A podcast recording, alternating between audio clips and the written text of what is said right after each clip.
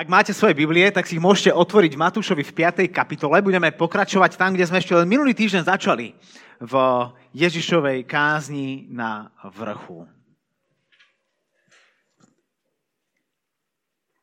Ako si otvárate svoje Biblie?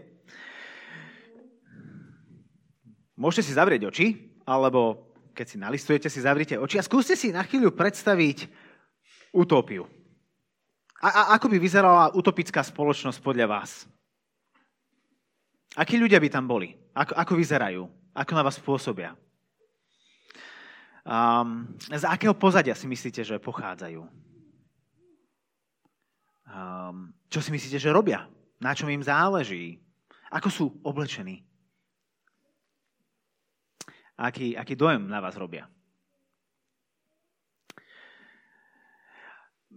Predpokladám, že sú to ľudia, si predstavíte ľudí, ktorí sú pekní, čistí, vzdelaní, vyžaruje z nich a múdrosť, možno taká istá vznešenosť, to, ako sa hýbu, ako kráčajú. Hej. Sú to ľudia zdraví a silní. A ich kroky sú sebavedomé, srší z nich odhodlanie, vyrovnanosť. Vlastne sú to ľudia, akými sme by chceli byť. Ak si predstavíme tú utopickú uh, spoločnosť, dokonalý svet a, a ľudí, ktorí v ňom sú, tak to sú vlastne ľudia, ktorými sme my chceli byť. Keď Ježiš vstúpil na scénu dejín, tak prišiel so zväzťou o nebeskom kráľovstve, ktoré prichádza na tento svet akási utópia. Lebo máme tu doslova kráľovstvo, ktoré prichádza z neba. Nebeské kráľovstvo, ktoré je nepoškvrnené a, a nie, nie je porušené našim svetom, ambíciami egocentrikov, nenásytnosťou kleptomanov, násil, násilnosťou vrahov. Čisté nebeské kráľovstvo, ktoré zastupuje sem k nám. Kto by také nechcel? A v Matúšovom, Matúšovom evaníliu, v ktorým teraz prechádzame, v 5. a 7. kapitole máme zapísané to, čo voláme káze na vrchu a ona je vlastne um, toto Ježišovou zväzťou o prichádzajúcom kráľovstve. Je to jeho akýsi manifest o tom, aké je toto kráľovstvo, ktoré prichádza z neba.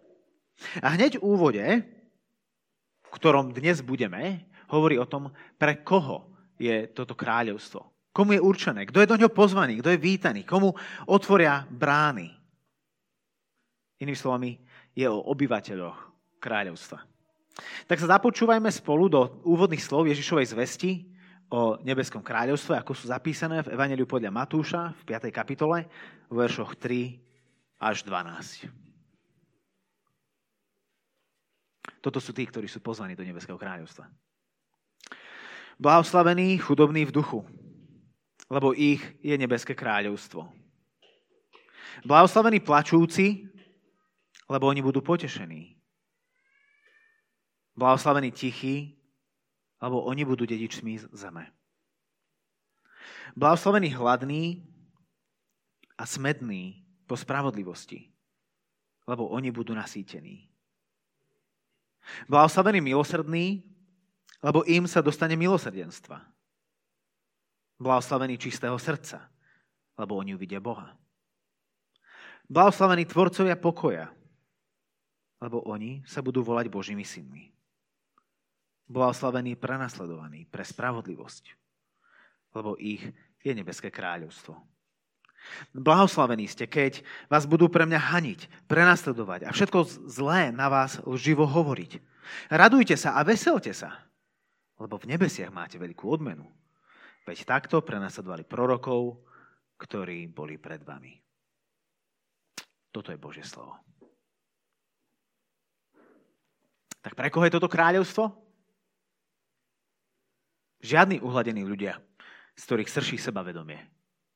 Vlastne dalo by sa povedať, že táto utopistická spoločnosť podľa Ježiša je, nie je vôbec zďaleka pre tých najlepších, pre, pre smotánku, pre tie najvyššie kruhy spoločnosti, ale pre tých najslabších, pre niktošov, pre tých úplne posledných, o ktorých ani neviete, že tam vôbec sú. Tých, ktorí sú ignorovaní. Tých, ktorých mená nepoznáme a ktorí sú prehliadaní. Na samom spodku spoločnosti. A počuj, to je dobrá správa pre teba aj pre mňa.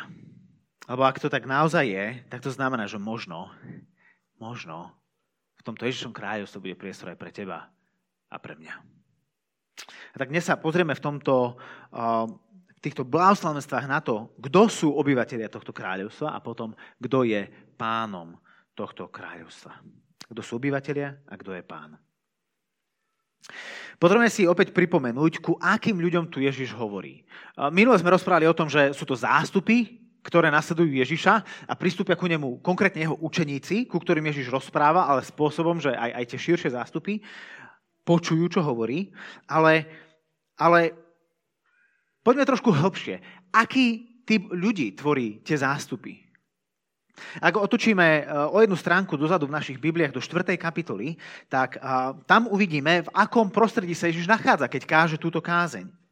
V 23. verši čítame, že e, Ježiš, uči, že, že Ježiš chodil po celej Galilei a učil v ich synagógach. Keď sa pozrieme, že čo tá Galilea je zač, do 15. verša, tak tam je proroctvo z Izajáša, ktorom sa je Galilea označená ako pohanská Galilea. Geograficky Galilea je niekde na severe Izraela. U nás by sme povedali, že je na východe. Viete, tam, kde nič nie je. Tam, kde sú babráci a niktoši, tí darmožráči a leniví. Tí pozadu. Tak oni lebo vnímali Nazaret.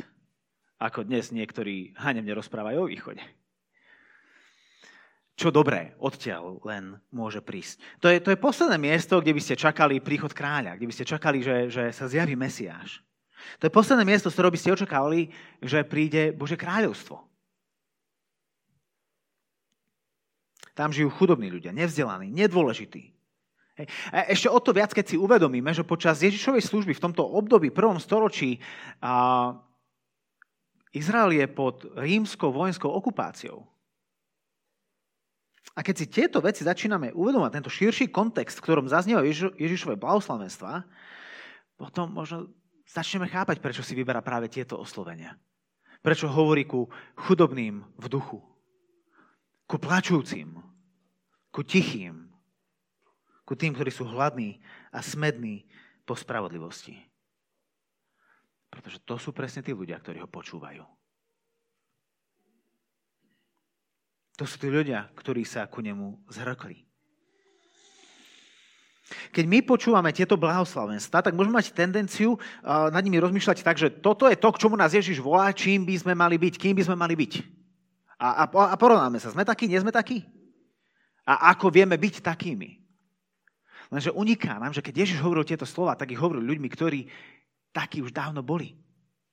My počujeme tieto slova a rozmýšľame, že či splňame nejaké, nejaké požiadavky. Oni, keď počuli tieto Ježišové slova, tak vlastne sa cítili ním oslovení.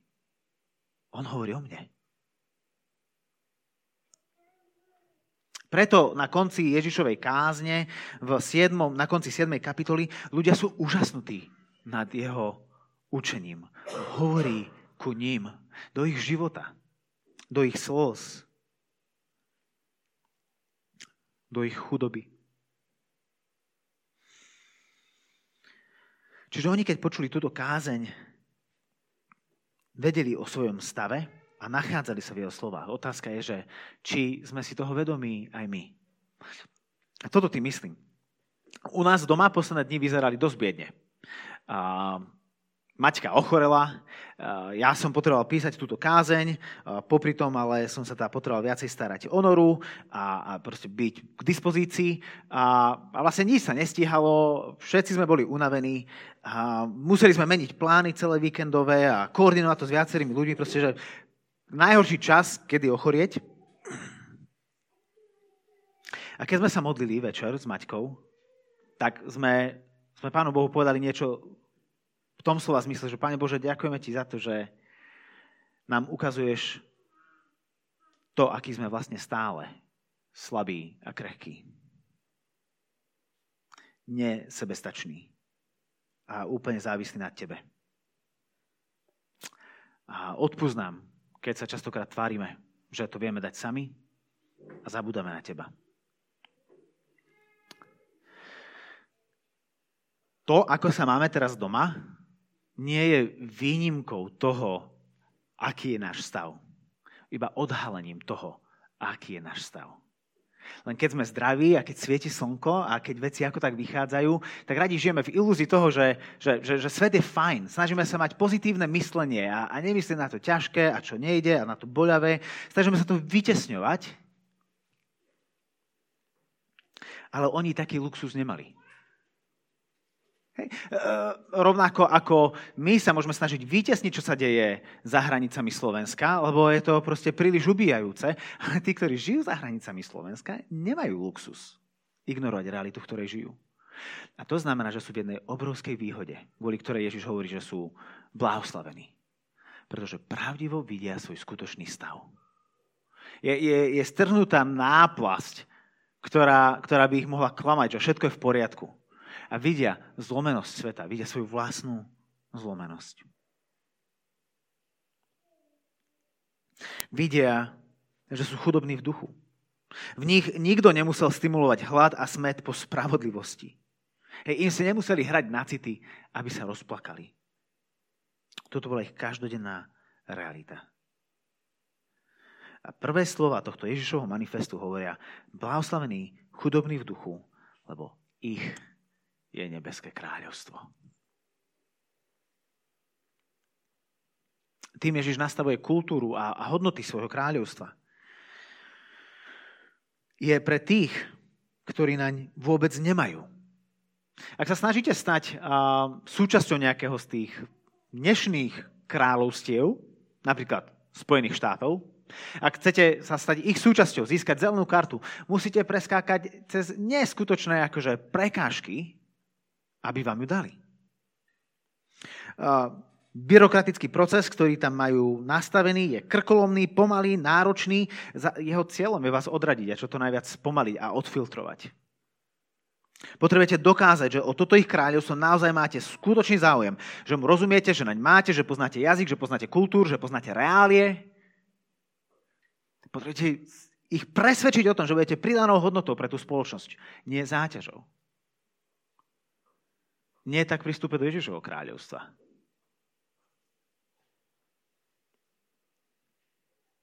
Do neho môžu vstúpiť len tí, ktorí nič nemajú. Len tí, čo sa nemajú na čo spoliehať, ktorí si uvedomujú, že sú chudobní v duchu. Duchovne zbankrotovaní. Nehodní jeho kráľovstva.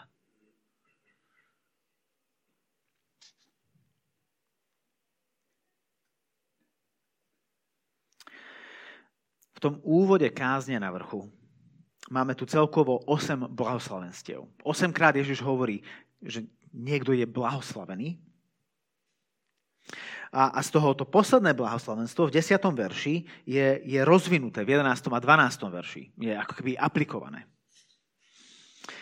Lenže to prvé a posledné blahoslavenstvo sa vymykajú štruktúre tých šiestich, ktoré sú medzi nimi.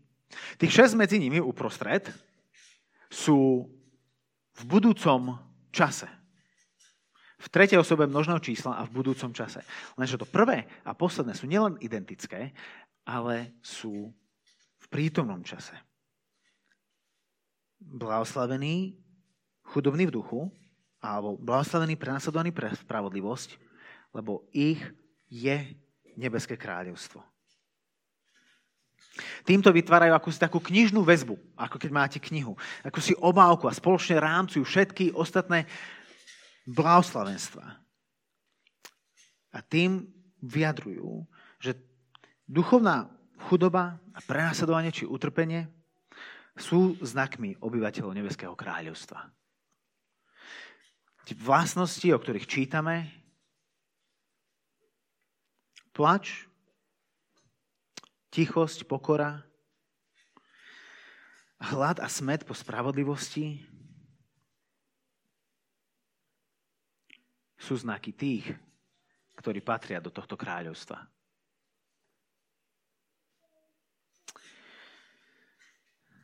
Máš niekedy pocit, že nemáš na to byť kresťanom, že to nedávaš? Že nevládzeš a je to nad tvoje sily že o takéhoto chudáka by Boh určite nemal záujem. Že mu nemáš čo ponúknuť, teda okrem tých svojich zlyhaní a sklamaní. Ty, tých máš dosť. Práve takým ľuďom je adresovaná táto kázeň. Práve takí ľudia išli za Ježišom. Tí sebestační a upravení ľudia sú tam dole v Jeruzaleme. Elita a smotánka si žije v palácoch, ale, ale sem na tento galilejský kopec prišli len takí chudáci, ako si ty a ja. Tvoja duchovná chudoba zďaleka nie je to, čo by ťa vylúčovalo z jeho kráľovstva. Práve naopak. Je tým jediným, čo ti zoširoka otvára jeho dvere. Je to podmienkou pre vstup. Pretože sú to práve chudobní v duchu, ktorí sú blahoslavení. Ich duchovná bieda ich vedie ku pravdivému pohľadu na seba. A bez okolkov a pretvárky vedia, že len milosť ich môže zachrániť. Tak vidíš svoju biedu? Ak nie, tak Ježiš ti nemá čo ponúknuť. Ak sme nasýtení týmto pozemským kráľovstvom, nebudeme túžiť po nebeskom kráľovstve. Ale ak vidíme svoju biedu, tak potom pozýva vstúpiť do svojho kráľovstva aj teba. Lebo práve pre takých prišiel.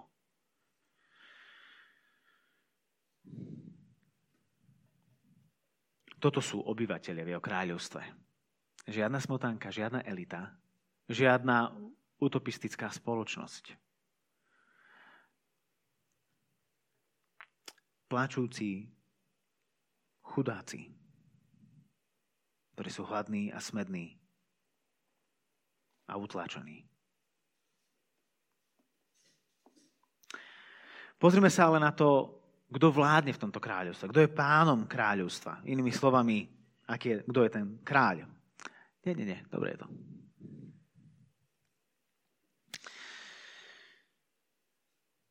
A ako som už povedal, to posledné blahoslavenstvo v 10. verši je, hm, to je tam zlá referencia, ale, ale to posledné blahoslavenstvo v 10. verši je potom rozšírené, akoby aplikované v 11. a 12. Blahoslavení prenasledovaní pre spravodlivosť, lebo ich je nebeské kráľovstvo. Blahoslavení ste, keď vás budú pre mňa haniť, prenasledovať a všetko zlé na vás lživo hovoriť. Radujte sa a veselte sa, lebo v nebesiach máte veľkú odmenu. Veď takto prenasledovali prorokov, ktorí boli pred vami. A všimnime si tam to prepojenie, byť prenasledovaný pre spravodlivosť a byť prenasledovaný pre Ježiša.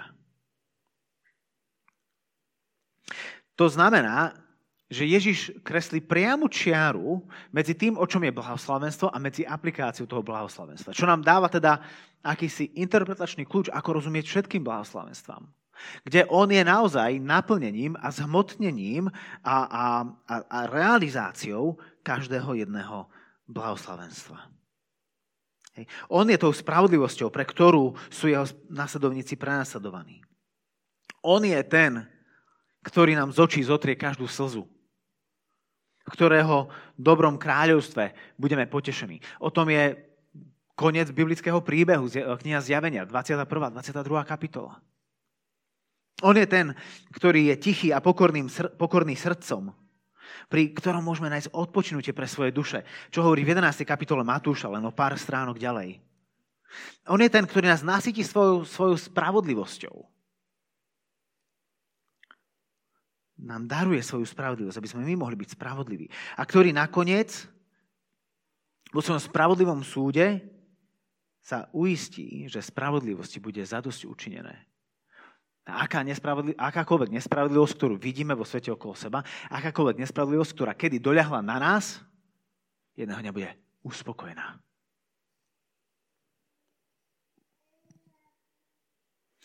Je to jeho milosrdenstvo, ktoré obmekčuje naše srdce, aby sme mohli byť milosrdní ku iným. V tom novom stvorení v tom jeho kráľovstve, keď raz príde v plnosti. S čistým srdcom budeme hľadiť na Božiu tvár, to máme opäť zapísané v knihe Zjavenia 22. kapitole. A tou tvárou bude Ježišova tvár. Blahoslavení čistého srdca, lebo oni uvidia Boha, Že hovorí, blahoslavení srdcia, blahoslavení čistého srdca, lebo oni uvidia mňa. Na jeho tvár budeme hľadieť.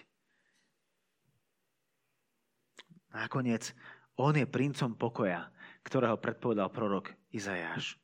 Ten, ktorý nás zmieril nielen navzájom, ale ktorý nás zmieril aj s Bohom. A tak priniesol pokoj, ktorý sme si nikto nemohli zadovážiť sami. Nedá sa prechádzať týmito podobenstvami bez toho, aby sme videli Ježiša ako toho, ktorý je uprostred nich a ktorý je naplnením, zhmotnením týchto blahoslavenstiev. On je za každým blahoslavenstvom a v každom blahoslavenstve. Lenže na tom samotnom závere, v tom 12. verši hovorí ešte niečo viac. Vraví, radujte sa a veselte sa. Lebo v nebesiach máte veľkú odmenu. Veď takto prenasledovali prorokov, ktorí boli pred vami. A týmito slovami Ježiš hovorí dve veci pre pozorných poslucháčov. A, a oni, oni, oni počuli, čo, čo povedal. Prvá je tá, že Ježiš vníma učeníkov ako tých, ktorí pokračujú v úlohe starozmluvných prorokov. My väčšinou nad prorokmi rozmýšľame, taká, tak, ten kultúrny obraz proroka je ten, ktorý predpoveda budúcnosť, ktorý, koľko mám prstov vzadu za chrbtom. To, to je to, čo robí prorok. Ale keď reálne čítame starú zmluvu, tak je relatívne málo prípadov, kedy proroci doslova predpovedajú budúcnosť. Čo častokrát proroci robia je to, že berú to, čo Boh už povedal a konfrontujú s tým Boží ľud. A volajú ich späť ku Bohu. A keď predpovedajú budúcnosť, tak vlastne akože to nie je žiadna, žiadna, žiadna veľká predpoveď, lebo iba hovoria to, čo Boh povedal, že sa stane, ak sa od neho odvrátia. Varujú proroci pred nadchádzajúcim súdom pre, pre neposlušnosť a vzburu voči Bohu, ale to si nevyžaduje nejakého veľkého prorockého ducha, aby človek vedel, lebo je to priamo napísané od samého začiatku Božieho príbehu. Čo to dá znamená, je to, že, že, že to, čo proroci robili, je to, že nastavali zrkadlo svojej spoločnosti, do ktorého sa však spoločnosť nechcela pozrieť, preto ich odmietali, ich prenasledovali ich, zatvárali do basy, zabíjali ich. Neznesli ich správu a odmietli ich. A Ježiš hovorí, že toto je niečo, v čom pokračujú teraz jeho učeníci. A, a dokonca, čo Ježiš robí v, v, v 11. verši, keď vraví, že blahoslavení ste, keď vás budú pre mňa haniť, prenasledovať a všetko zlé na vás živo hovoriť, Ježiš vlastne rozširuje to, čo to znamená byť prenasledovaný. Keď sa povie prenasledovanie kresťanov, tak si predstavíme proste to, čo sa deje možno v Afrike, čo sa deje na Blízkom východe, čo sa deje niekde v Ázii, kde, kde sa páchajú teroristické útoky na, na kresťanov. Ale Ježiš hovorí, že súčasťou prenasledovania pre spravodlivosť, pre Neho, je to, keď sa nám vysmievajú. Keď, keď uh, o nás hovoria klamstva. Lebo to, čo robí prenasledovanie prenasledovaním nie je nevyhnutne miera bolesti, ktorú zakúsime, ale zámer, ktorý je za tým, ktorým je vždy zničiť našu vieru, zaprieť Krista.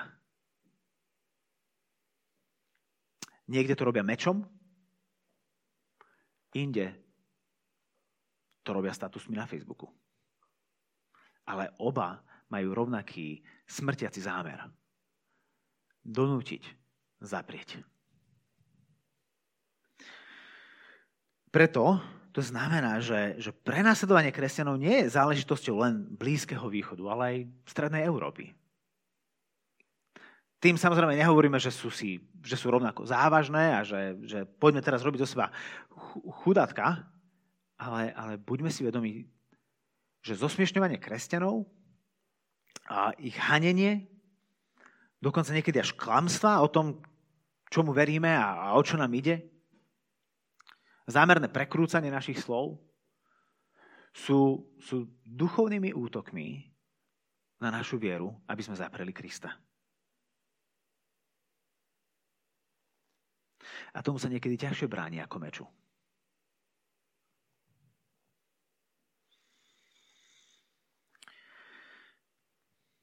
Čiže Ježiš vraví, že sa máme radovať, lebo stojíme v zástupe spolu s prorokmi starej zmluvy. A tá druhá vec, ktorú Ježiš hovorí v tomto poslednom verši, je, že Tak ako Boh posielal prorokov, tak Ježiš teraz posiela učeníkov. Čo znamená, že Ježiš sa považuje za niekoho väčšieho ako len ďalšieho učiteľa, ďalšieho kazateľa na kopci. Ak sú učeníci tu prorokmi starej zmluvy, tak potom Ježiš je tu Bohom starej zmluvy, ktorý ich posiela. Ktorý posiela prorokov, ktorí ohlasujú jeho prichádzajúce kráľovstvo a vraví, že utrpeniu sa nevyhnú. To znamená, že ešte stále budú mať dôvod na plač, ale v istej nádeji toho, že dôjdu potešenia. Ešte stále budú ticho a nebudú sa snažiť presadiť agendu vlastnou silou, ale budú žiť v pevnej viere väčšieho dedičstva. Ešte stále budú jeho nasledovníci hladní a smední po spravodlivosti, ale, ale v Kristovej spravodlivosti si už ovlažili pery. A vedia, že raz budú, že ich smed a hlad budú utišené. Ešte stále bude neúrekom príležitosti na prejavanie milosrdenstva druhým a mne. Že ešte stále musia bojovať o čistotu srdca, bez ktorej neuvidíme pána. Ešte stále sú Ježišovi učeníci povolaní prinášať pokoj a zmierenie tam, kde vládne rozkol a nenávisť. Byť kresťanom neznamená dosiahnuť utópiu. Lebo Ježišové kráľovstvo nie je pre, pre dokonalých a uhladených. Práve naopak je pre tých, ktorí vo svetle vlastnej biedy vidia Kristovú nádheru. Cez svoje slzy vidia jeho potešenie. V pokore a v umenšení sa vidia väčšiu slávu, ako tento svet môže dať.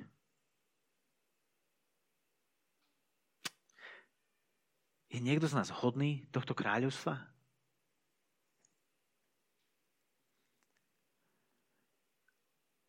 Ak nie, tak to je dobrá správa. Lebo práve takí sú do neho pozvaní. Prístup bližšie. Okolo Ježiša je ten širší zástup a potom bližšie k nemu sú učeníci. Prístup bližšie. Vidí zo zástupu a pridaj sa ku jeho učeníkom. Lebo jeho kráľovstvo sa priblížilo. Aj dnes. On jediný, ktorý je hodný volá všetkých nás, ktorí sme nehodní. Lebo On sám je ten blahoslavený. Boh požananý na veky. Modlíme sa. Ježiš, ďakujeme ti za to, že si prišiel tam, kde nič nie je. Kde sú len chudáci. Daj nám prosím nielen vidieť našu biedu, ale vidieť Tvoju slávu, Tvoju znešenosť. A to, že Ty si ten, ktorý ku nám rozprávaš aj dnes ráno nás voláš ku sebe. Že len tí, ktorí sú naozaj chudobní v duchu, môžu zbohatnúť Tvojou milosťou. Ďakujem ti za to, že si prišiel za tých, po tých najmenších, tých, ktorých svet nebol hoden. Tých si si vyvolal a povolal do svojho kráľovstva. Daj nám milosť do ňo vstúpiť a poznať Teba ako nášho kráľa.